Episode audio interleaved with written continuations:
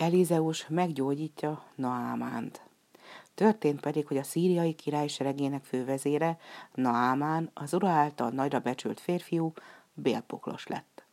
Egyszer portyázó csapatok törtek be Izraelbe, és egy kislányt is fogjú eltettek, aki aztán Naamán feleségének szolgált.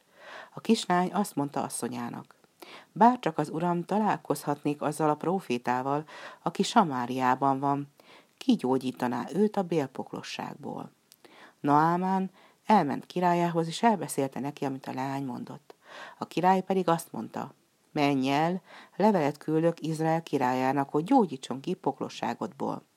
Naámán akkor magához vett tíz talentum ezüstöt, hatezer aranyat és tíz öltőruhát. Amikor Izrael királya elolvasta a levelet, megszaggatta ruháját, és így szólt.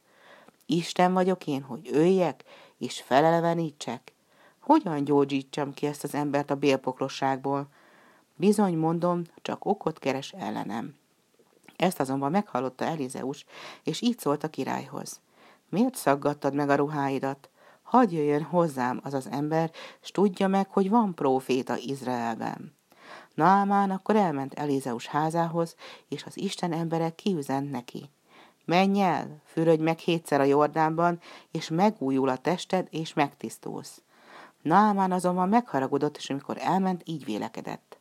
Én azt gondoltam, hogy kijön elém, és segítségül hívja az urat, az ő istenét, és úgy a kezével gyógyít meg engem. Hát nem jobbak szíriai vizei Izraelénél? S Naamán visszament volna Szíriába, de a szolgái azt mondták, ha valami nagy dolgot mondott volna a próféta, azt is megtetted volna. Miért ne tennéd meg hát, amikor csak azt mondta, hogy fürödjél meg? Naamán tehát bement a Jordánba, és az Isten emberének beszéde szerint hétszer megfürdött, és teste olyan tiszta lett, mint egy kisgyermeké.